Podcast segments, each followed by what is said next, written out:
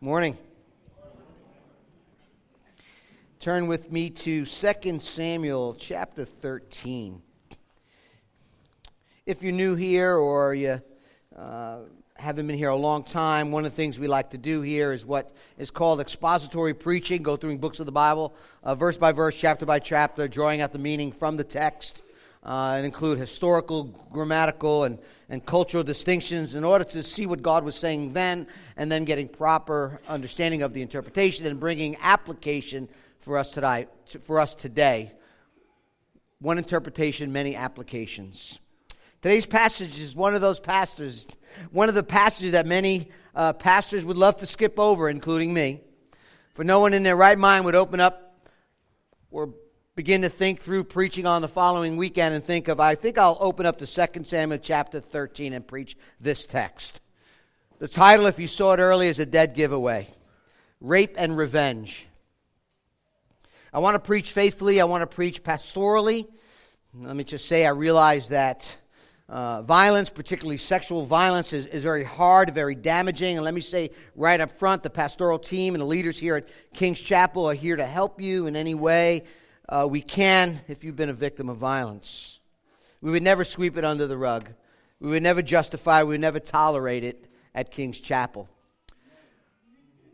According to RAINN, Rape, Abuse, and Incest Network, they used federal um, reports. Every 98 seconds, another American is sexually assaulted. One out of every six American women has been a victim of an attempt or a complete rape in her lifetime. 3% of American men one in 33 have experienced an attempt or complete rape in their lifetime.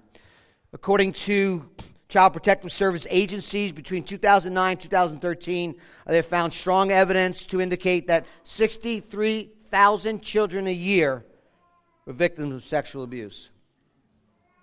My hope is to be completely honest with the text, but also very hopeful because of the gospel. Before we read our narrative this morning, let me bring everyone up to speed. The first king of Israel, Saul, is dead. David is now king over Israel. He has conquered and subdued most of the land, uh, the surrounding nations. He's captured Jerusalem. He brought in the ark. He, and, and, and, and he intends to build God a temple there, and God tells him, No, your son will, but I will make a covenant promise with you that from your lineage, from your seed, from your line, we will, I will bring a son from you who will have an eternal kingdom, an eternal home, a place to, that will, will bring God's people together to dwell, and that is the King of Kings and the Lord of Lords. He will have a, a kingdom that will have no end. And then in chapter 11, we've learned that rather than go to war like all the other kings, David is home and he, and he strolls out on his rooftop in Jerusalem and he sets his eye on, on a beautiful woman cleansing herself. She's actually following the Mosaic law. David looks at her way too long and way too hard and decides he wants this woman, not for his wife, not even for a concubine, but for a night of lustful passion. His servants tell him, listen, that's, that, that's the wife of one of your friends. That's the wife of, of one of Israel's military hero. That's, that's the wife of Uriah the Hittite. David doesn't care. David calls for her, sends for her, and has sex with her, and she becomes pregnant. David then hopes to get Uriah the Hittite, who's out in war, to come home to Jerusalem, get him drunk, so he would sleep with his wife, but he doesn't because his fellow soldiers are at war. Uriah has more integrity than David does. So David decides, you know what? I think I'll have him killed, and sends him back to the uh, to the uh, to the, uh, the the fighting, and Uriah is killed. God's grace then comes to David through the prophet Nathan. And Nathan tells David a story, an emotional story about a rich man who steals the pet ewe, the pet lamb, from a poor man. And when David condemns the man for doing such, Nathan tells him, You are that man. Then David repents. He, he confesses his sin. He repents of his sin. We saw that in Psalm 51. God forgives him, but God does not take away the consequences. And the first painful consequences we saw of David's sin is the death of his child born from his adulterous relationship. David prays for this morning, this baby as the baby's first sick. David prays, David, David mourns for the child, but after the son is taken to glory, he washes himself, worships, and goes home and eats. And because David has hope, David trusts in, David has confidence in the fact that he will see his son again in glory. Grace comes to David again. David has a son. His name is Solomon. Chapter 12, verse 24. His son is named Solomon, which is, which is the peace of God. David now has peace with God. And Solomon will be the son who will be the king, who will then be in, also in the lineage of the King of Kings, Jesus the Christ. Chapter 12 ended with a continuation of the siege that took place. If you have your Bible, turn there. The last few verses. The, the siege of Rabbah, where Uriah the Hittite was actually killed. And, and after a while, David captures the city and chapter 12 closes. In chapter 13, we come to the next traumatic consequence of David's sin the rape of Tamar, David's daughter, and the murder of his son, Amnon. Once again, David will mourn the loss of a son. That's why we do it expository preaching. This is next in the text. I don't think some of your name and claim it prosperity preachers will turn to this chapter but we will. 2 Samuel chapter 13. Hear the word of the Lord. Now, Absalom, David's son, had a beautiful sister whose name was Tamar. And after a time, Amnon, David's son, loved her. And Amnon was tormented that he made himself ill because of his sister Tamar, for she was a virgin, and it seemed impossible to Amnon to do anything to her. But Amnon had a friend whose name was Jonadab, the son of Shemaiah, David's brother. And Jonadab was a very crafty man, and he said to him, O son of the king, why are you so haggard, depressed, downcasted? Morning after morning, will you not tell me? Amnon said to him, I love Tamar my brother Absalom's sister. Jonadab said to him, Lie down on your bed and present and pretend to be ill. And when your father comes to see you, say to him, Let my sister Tamar come and give me bread to eat, and prepare the food in my sight, that I might see it and eat it from her hand. So Amnon lay down and pretended to be ill. And when the king came to him, Amnon said to the king, Please let my sister Tamar come and make a couple of cakes in my sight that I may eat from her hand. David sent home to Tamar. Go to your brother Amnon's house and prepare food for him. So Tamar went to her brother Amnon's house where he was lying down, and he took dough and kneaded it and made cakes in his sight and baked the cakes. And, and she took the pan, she emptied it before him, and he refused to eat. Amnon said, Send out everyone from me. So everybody went out from him. Then Amnon said to Tamar, Bring the food into my chamber that I may eat of your hand, eat from your hand. Tamar took the cake she made and brought them into the chamber to Amnon, her brother. And when she brought them near to him to eat, he took hold of her and he said to her, Come, lie with me, my sister. She answered him, No, my brother, do not violate me, for such a thing is not done in Israel. Do not do this outrageous thing. As for me, where could I carry my shame? As for you, you would be as one of the, un, excuse me, the outrageous fools in Israel. Now therefore, please speak to the king, for he will not withhold me from you. But he would not listen to her. Being stronger than she, he violated her and lay with her. Then Amnon hated her with very great hate, hatred, so that the hatred with which he hated her was greater than the love which he had loved her. And Amnon said to her, Get up, go. But she said to him, No, my brother, for this wrong of sending me away is greater than the other that you did to me. But he would not listen to her again. He called the young man who served him and said, Put this woman out of my presence and bolt the door. Now she was wearing a long robe with sleeves for thus were the virgin daughters of the king dressed. So a servant put her out and bolted the door after her. Verse 19. And Tamar put ashes on her head, tore her robe that she wore, and she laid her hand on her head and went away, crying aloud as she went. And her brother Absalom said to her, Is Amnon, Amnon your brother been with you? Now hold your peace, my sister. He's your brother. Do not take this to heart. So Tamar lived, a desolate woman in her brother Absalom's house. When King when King David heard all these things, he was very angry. But Absalom spoke to Amnon neither good nor bad, for Absalom hated Amnon because he had violated his sister. Verse 23. After two full years, Absalom had sheep shears at Baal-hazor, which is near Ephraim. And Absalom invited all the king's sons. Absalom came to the king and said to the king, Behold, your servant has sheep shearers. Please let the king and his servants go with your servant. But the king said to Absalom, No, my son, no. Let us not all go, lest we burdensome, be burdensome to you. He pressed him. He would not go, but gave his blessing. Then Absalom said, If not, please let my brother Amnon go with me. Go with us. And the king said to him, Why should he go with you? But Absalom pressed him until he let Amnon and all the king's sons go with him. Then Absalom commanded his servants, Mark when Amnon's heart is merry with wine, and when I say to you, strike Amnon, then kill him. Do not fear. Have I not commanded you? Be courageous and be valiant. So the servants of Absalom did to Amnon as Absalom had commanded them. Then all the king's sons arose, each mounted his mule, and fled. We'll stop there. May God add a blessing to the reading of his word.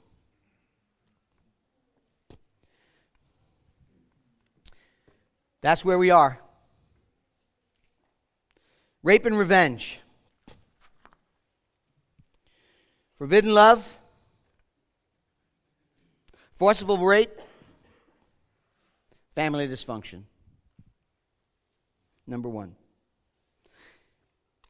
Let me tell you, I, I, as, I, as I studied this text, I, I'm recalling years of ministry and all the times I've heard men and women talk to me talk to me about, about love in order to justify their sin.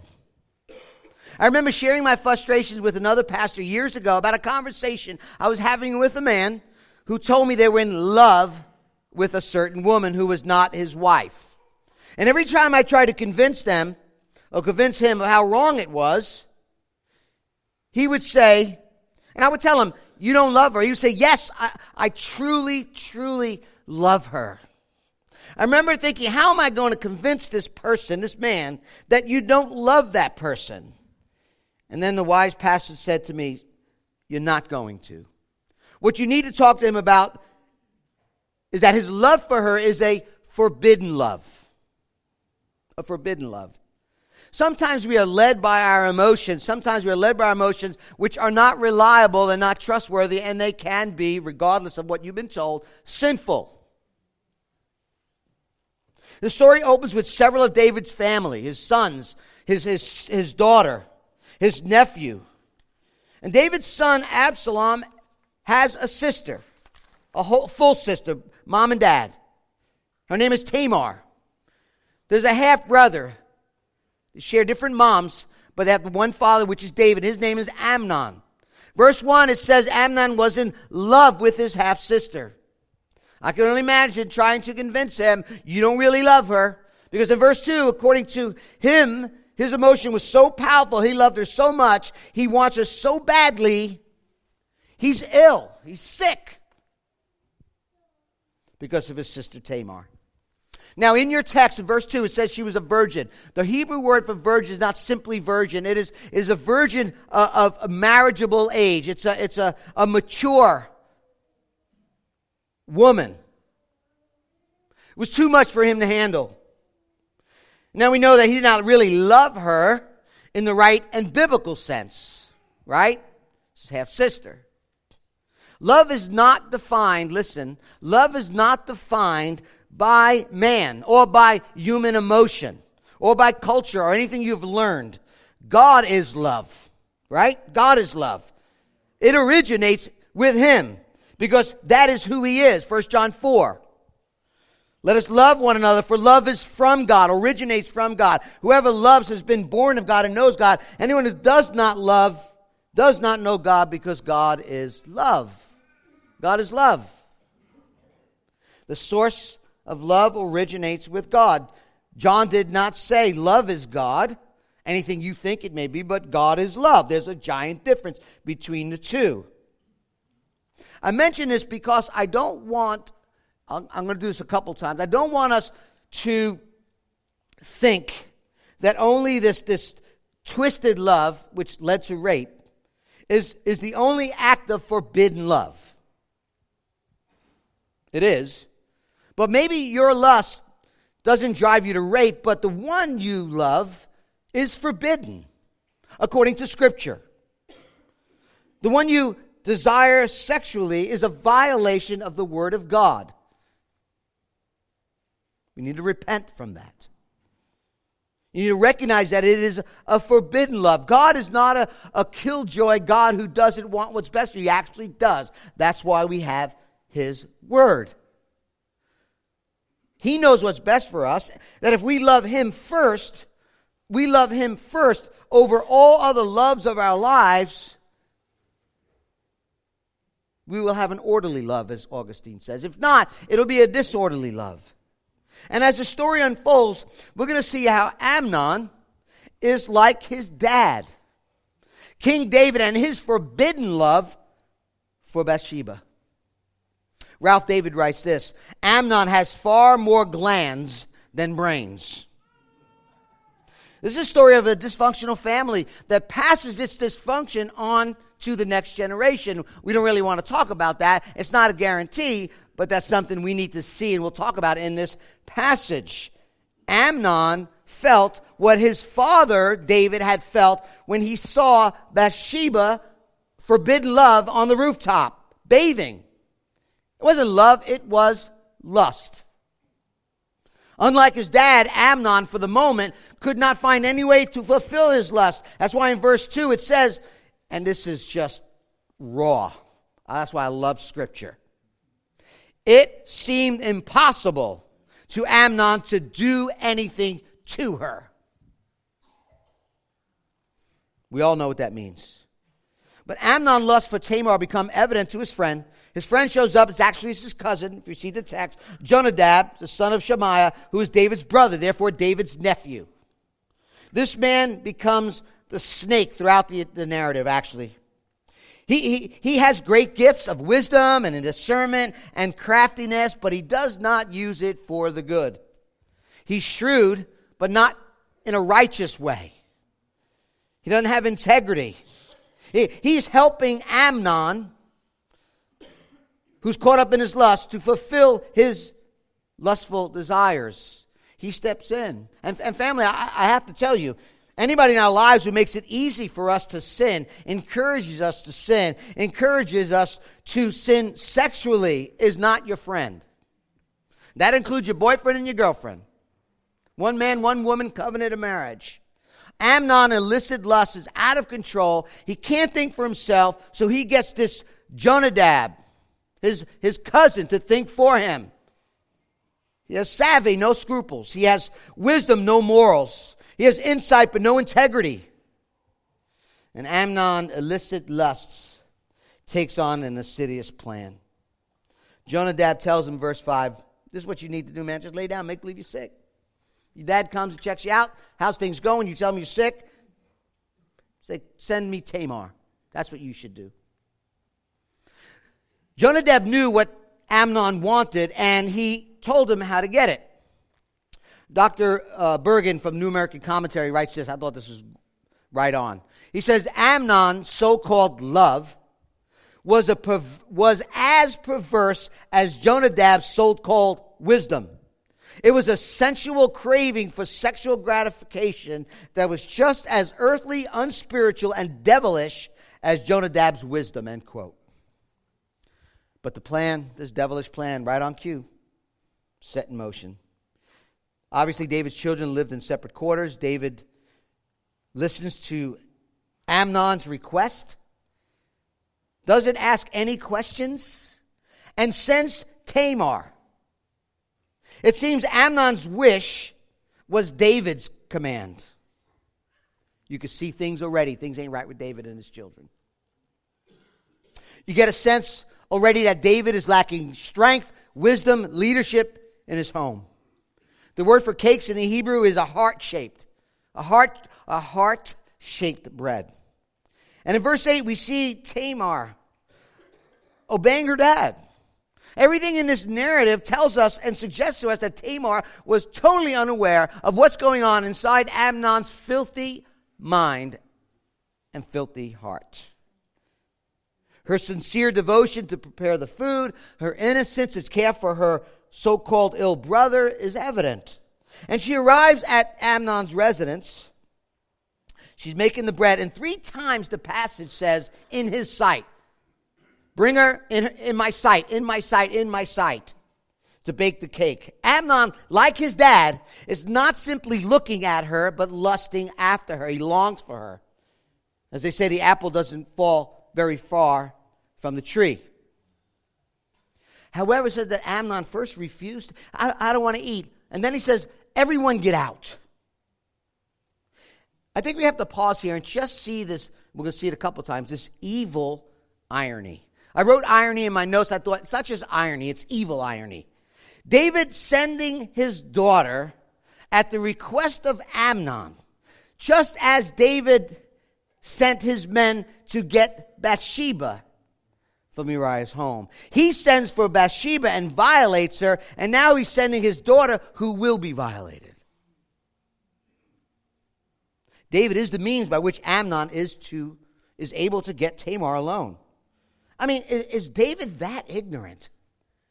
Is David that gullible? Did he really think that a beautiful woman of marriageable age, mature, should be in a room alone, feeding a young man in his bed? Bad idea. Guard your heart. I mean, the king has multiple master chefs at his disposal. The king. Verse 10b, very sad. Tamar took the cakes she had made and brought them into the chamber, chamber to Amnon, her brother. Illicit lust, insidious plan complete. Verse 10. As we move on, this is very hard. As Tamar complies with her father's request and her brother's request, the men in her life that are to care for her, love her, and protect her, to look after her. But she's grabbed by Amnon, and his lustful heart begins to speak. He says, Come lie with me, my sister. Just like the little lamb that, that ate from the poor man's hand, that he wrapped his arms around, that was taken from him by the rich man. That's what Nathan told David. So David's daughter is taken by the strong man in his own family. She answered in verse 12 No, no, my brother, do not violate me. Such a thing is not done in Israel. Do not do this outrageous thing. I mean, rape is disgraceful, but here it's not just simply rape or only, it's incest as well, explicitly forbidden in covenantal law. She pleads with him. It's not done in Israel. God's people don't act like this. This is wrong. This is wicked. Don't do it. She tries to reason with him. Think about what you're doing to me. Think about the effect on you. You will reduce yourself to the level of a wicked fool in Israel. Now, fool in, in Hebrew doesn't mean just foolishness, it means uh, a wicked, godless man. Verse 13 Tamar even suggests that if Amnon asked the king, the king would give her to him. Commentators are all over the place. I think it's clear, myself. She's trying to get out of this mess. Give me an escape. She's pleading for her life. The king will give it, just get me out of here, whatever it takes. That's the way I see it. I don't think David's going to allow that. I just think she's desperate attempt to get out of the clutches of this evil, wicked, sinful man. Again, can't miss the irony, the evil irony of Tamar's powerful words. This thing, this does not this does not happen in Israel, except it just happened when my father took Bathsheba. Hmm. Verse 14. He would not listen to her. And being stronger than she, he violated her and lay with her. Now, in the Hebrew, the word with is not in the text. He violated her and lay her. The description is just as ruthless and concise as the act itself. The narrator wants us to be very clear that he physically and forcibly raped his sister. He didn't drug her, he didn't get her drunk, it wasn't a, a minor and an adult, again, all rape, but he but he was stronger than her, and that's what the text wants us to see. It was forcible. A few years ago, we did a study in the book of Genesis. We were in chapter 34. We had to deal with the, uh, another situation like this with, with Dinah. And I think when, when the text, when she is calling out to Amnon, saying, You're a fool, things, things like this don't happen in Israel. I, I think the narrator wants us to look back at chapter 34 that Amnon is acting like a, a straight up pagan, like Shechem, the immoral Canaanite, like Amnon, they're both firstborn, uh, uh, uh, the firstborn, they were rulers, and, and they both violated women of Israel. And you know what? They both wound up dead. And that's what we're going to see happens to Amnon. Why would a story like this be in the Bible? Maybe some of you going, uh, I was walking down the road, I stopped in here.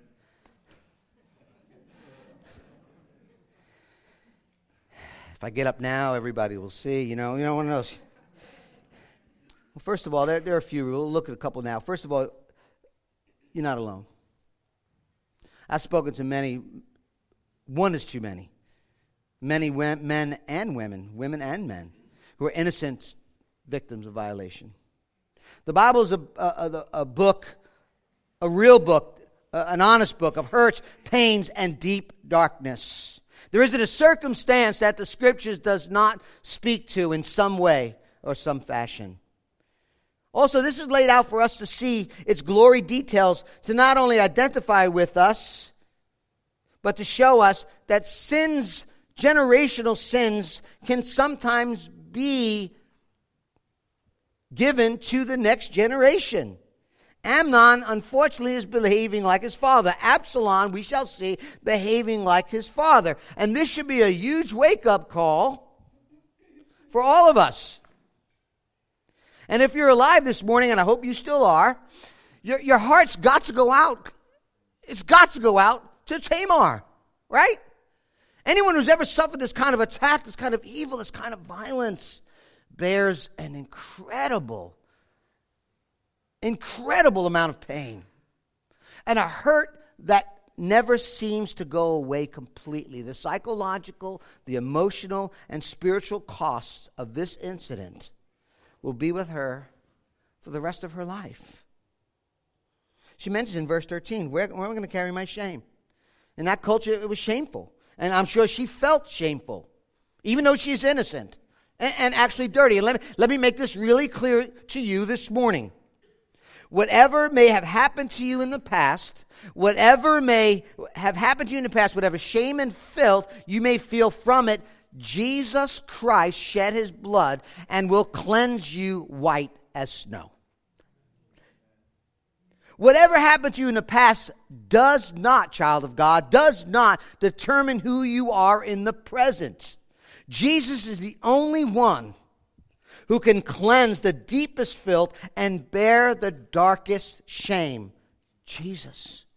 In the gospel, according to Mark, I mentioned this before, but I want to say it again. Jesus touches uh, that which is unclean a, a woman, bleeding disorder, a dead young girl, and they are in all aspects of Hebrew law. Jesus then should become ceremonial unclean by touching something unclean. But divine holiness is not defiled by touching human uncleanness but rather imparts cleansing. Jesus saying, I am cleanness. Whether it's something you've done, whether, whether something has been done to you, no matter how inadequate or shameful you fear, no matter what Jesus is saying, when you come into contact with me through the gospel by faith, when you come into connection with me, you are clean. You no longer have to live identifying with the past you can now be washed and clean. Family, believe that this morning.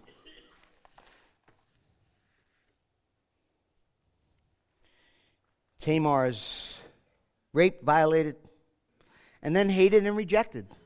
Hated and rejected, verse 15.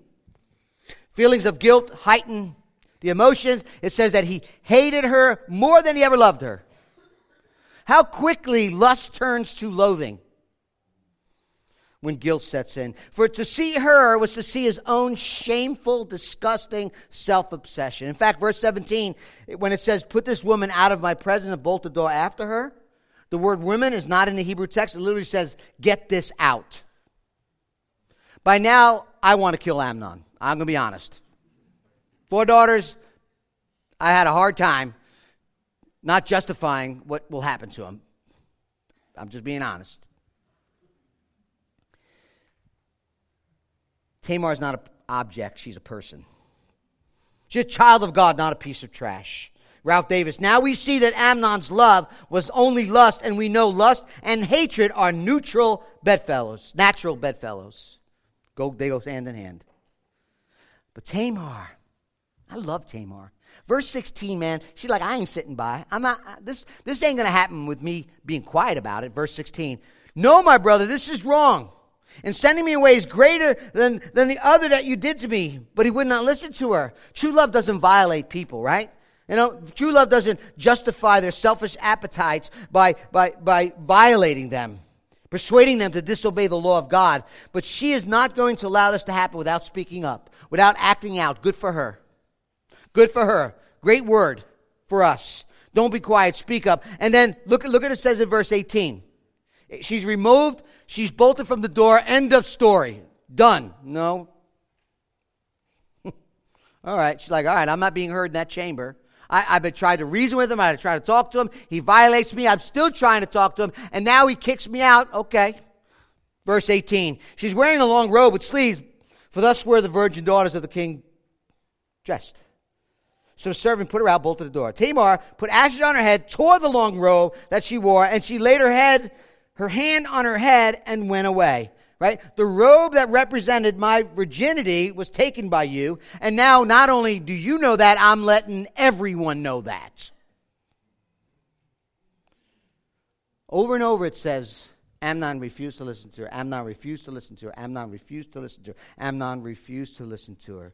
But let me tell you something. She was heard. Another reason why the text is here. She was heard. She's in good company, for God sees her.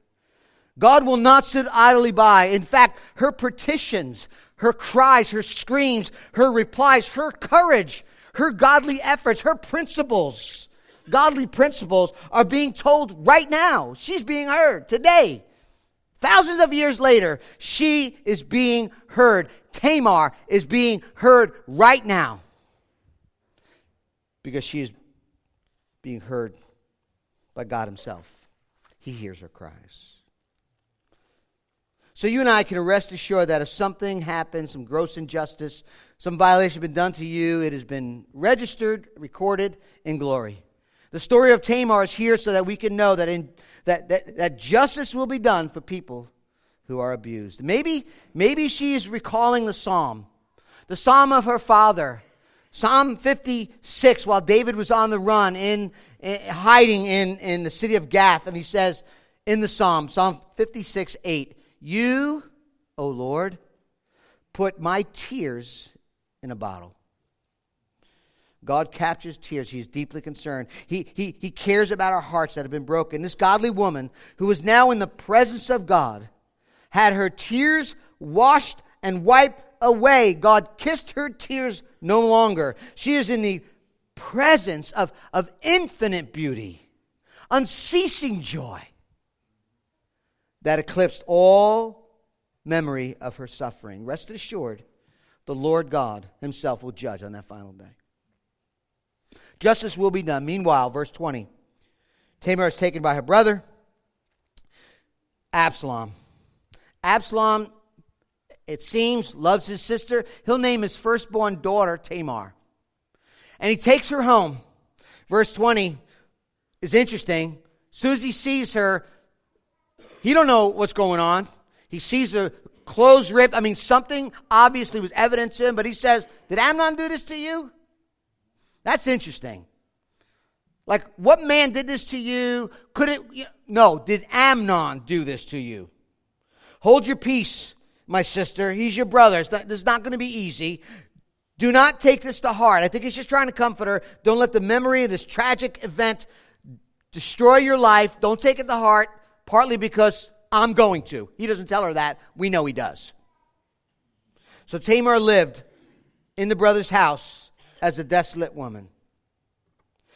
That may be the last we hear, really, of Tamar speaking, but it's not the last we hear of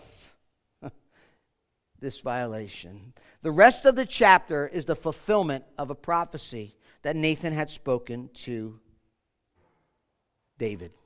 Chapter 12, verse 10, he said, The sword will never depart from your house. David, your sins are forgiven, but the consequences is, it will be, the sword will not ever depart from your house. The rest of this chapter tells us that. Family dysfunction. This is about the revenge of Absalom in the murder of his in the murdering of his brother Amnon. 2 years go by. Absalom is quiet. His mouth shut. His heart brewing with anger. And then the day came. It was a time for the sheep shearing feast. It's a feast time in Israel at Baal-hazor. It was about 15 miles north of Jerusalem. Now, in order for Absalom to, to work this murderous plot out, he's got to somehow convince his dad, King David, to allow the people, David's sons, servants, to go with him. So he asked the question. His father says no. What's so interesting, you go home and read verses 24 through 27. What's so interesting in this, in this going back and forth with father and son is you could tell something's not right. It's been two years, but something's not right. Dad, can, I want to send your sons. Let's go. We're going. No, no, I, I, I don't, I don't want to go. We don't want to burden anybody. No, no, no. Come on, verse 26. If not, then, if, if Dad, if you're not going to go and all, this, all your children are not going to go, send Amnon. Verse 26. And the king says, Why should he go with you? Hmm. Why do you want Amnon? He's the heir to the throne, he's next in line. He's the crown prince. And Absalom is hoping that if David himself is unwilling to go, he will at least allow the eldest son, the heir to the throne, to go. Verse 27. He pressed him. And David says, Okay, my sons and Amnon can go. Two years of planning paid off. And now, for the second time in the narrative, in the story of David, David's sons had manipulated the king. Once he was manipulated in sending Tamar, and now he's manipulated in sending Amnon. Both are the, resulted in monstrous, disastrous consequences. Verse 28 Amnon commanded his servants. What's so interesting, in, in verse 28, the word servant and the verse in verse 24, the word servant are not the same Hebrew word. In verse 24, when it talks about David's servants, it's slave servant. It's a regular word used. In verse 28, the word is young lads, young boys. These are Absalom's boys.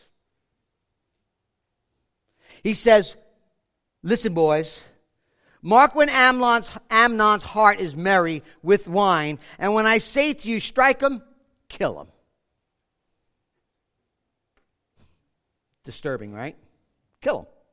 The clarity, the calm words, the authority is frightening. He's got nothing on Michael Corleone. I had to throw that in there.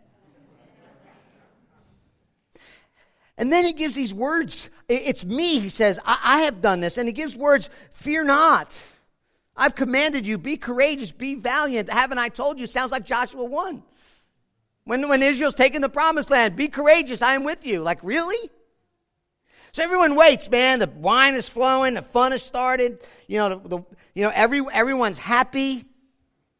And the word was given. Actually, it was during the baptism of Absalom's nephew. If, if you don't get that, See me afterwards. But anyway, so there, the sheep shears are going on. The family business is about to take place. Verse 29 The boys of Absalom did to Amnon as Absalom had commanded him, like father, like son. Time of festival, time of, of, of prosperity, a time of drinking. David gave in to his lust and illicit sexual desires that eventually led to the murder of who? Uriah the Hittite, right? Now, Amnon giving into his lust and illicit sexual desires has led to his own death. David's two crimes were reproduced by both sons murder, sexual illicit passion. Hmm. David tried unsuccessfully to cover his adultery.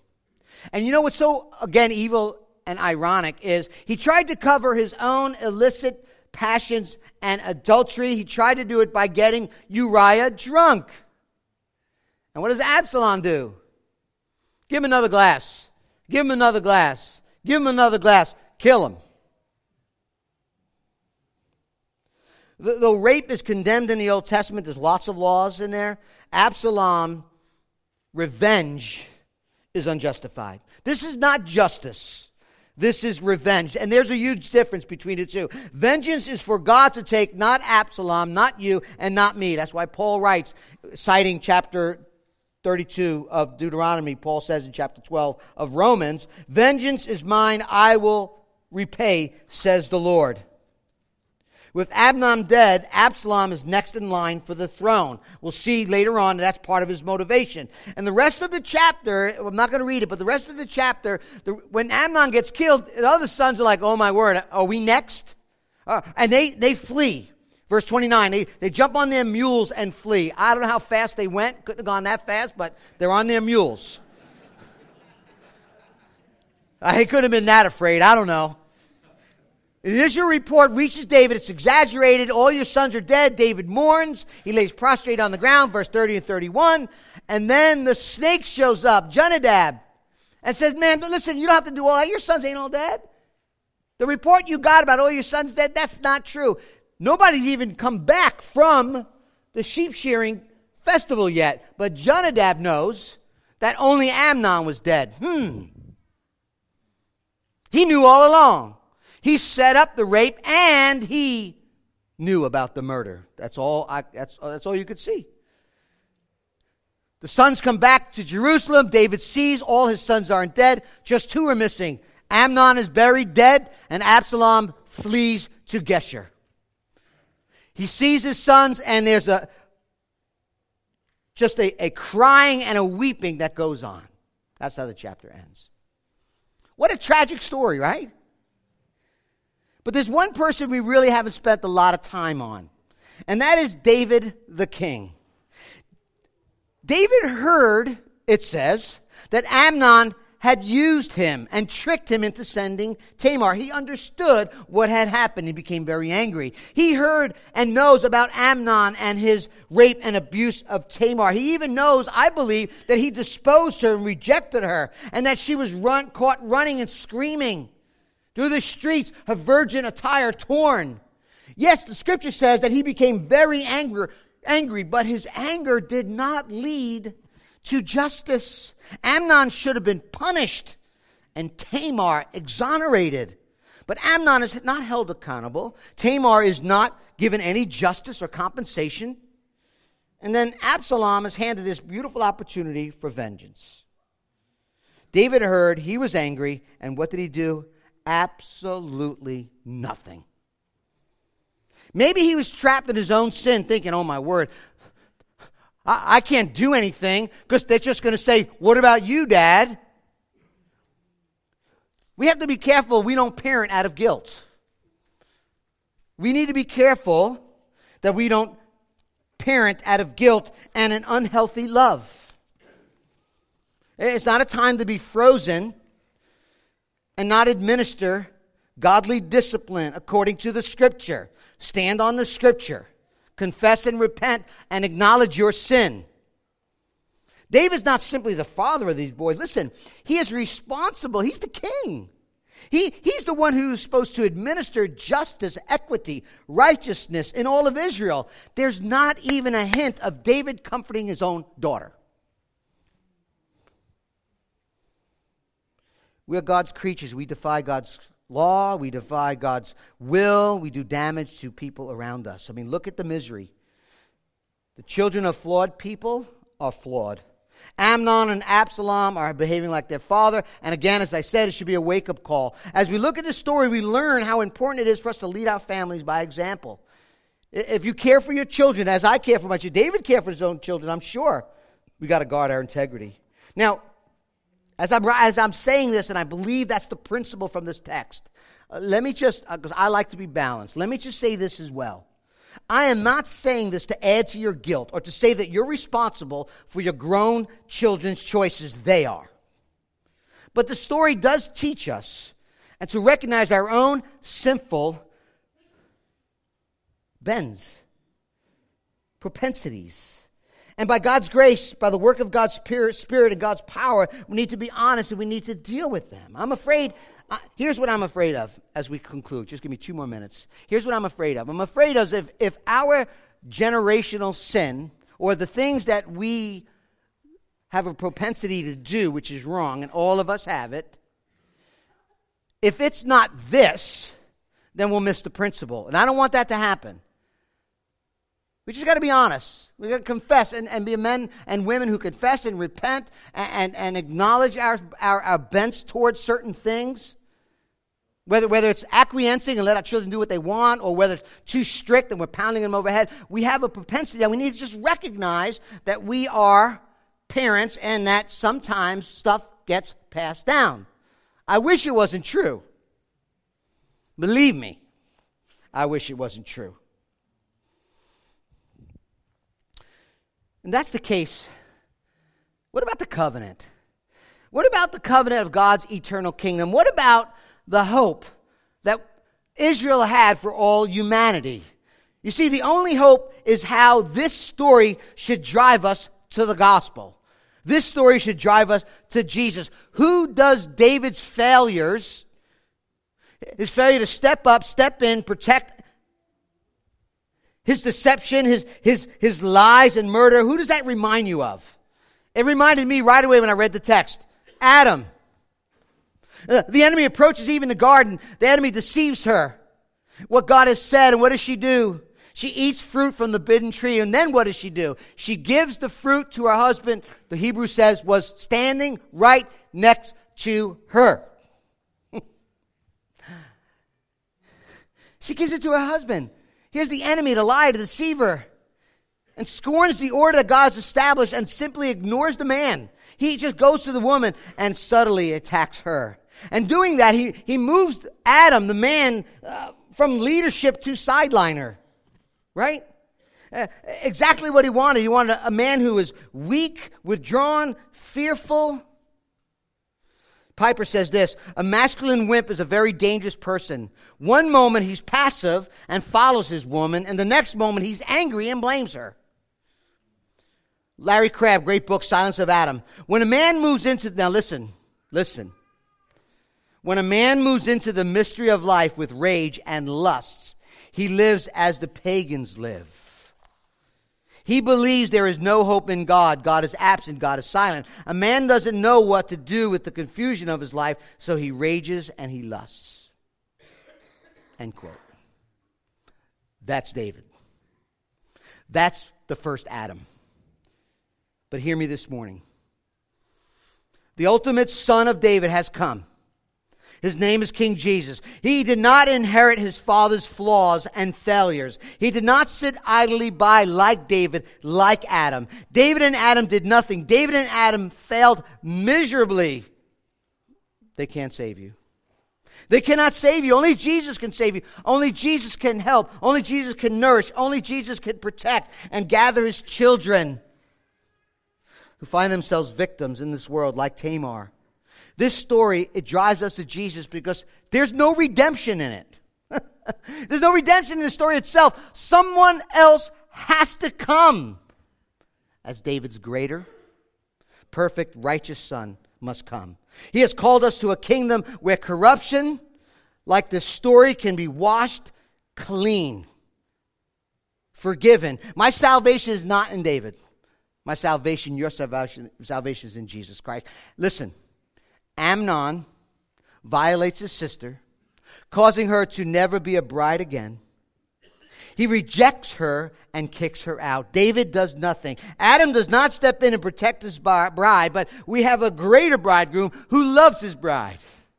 Jesus doesn't violate his bride, but cleanses her. Jesus doesn't reject his bride, but brings her in to the marriage supper of the Lamb. There's a better and greater bridegroom. His name is Jesus. That's what the story should point us to. Father, as we continue to worship you, it is our prayer that you would bring healing to the hearts that need healing. That you would reveal your glory, your mercy, your cleansing power to those who need a touch from you this morning.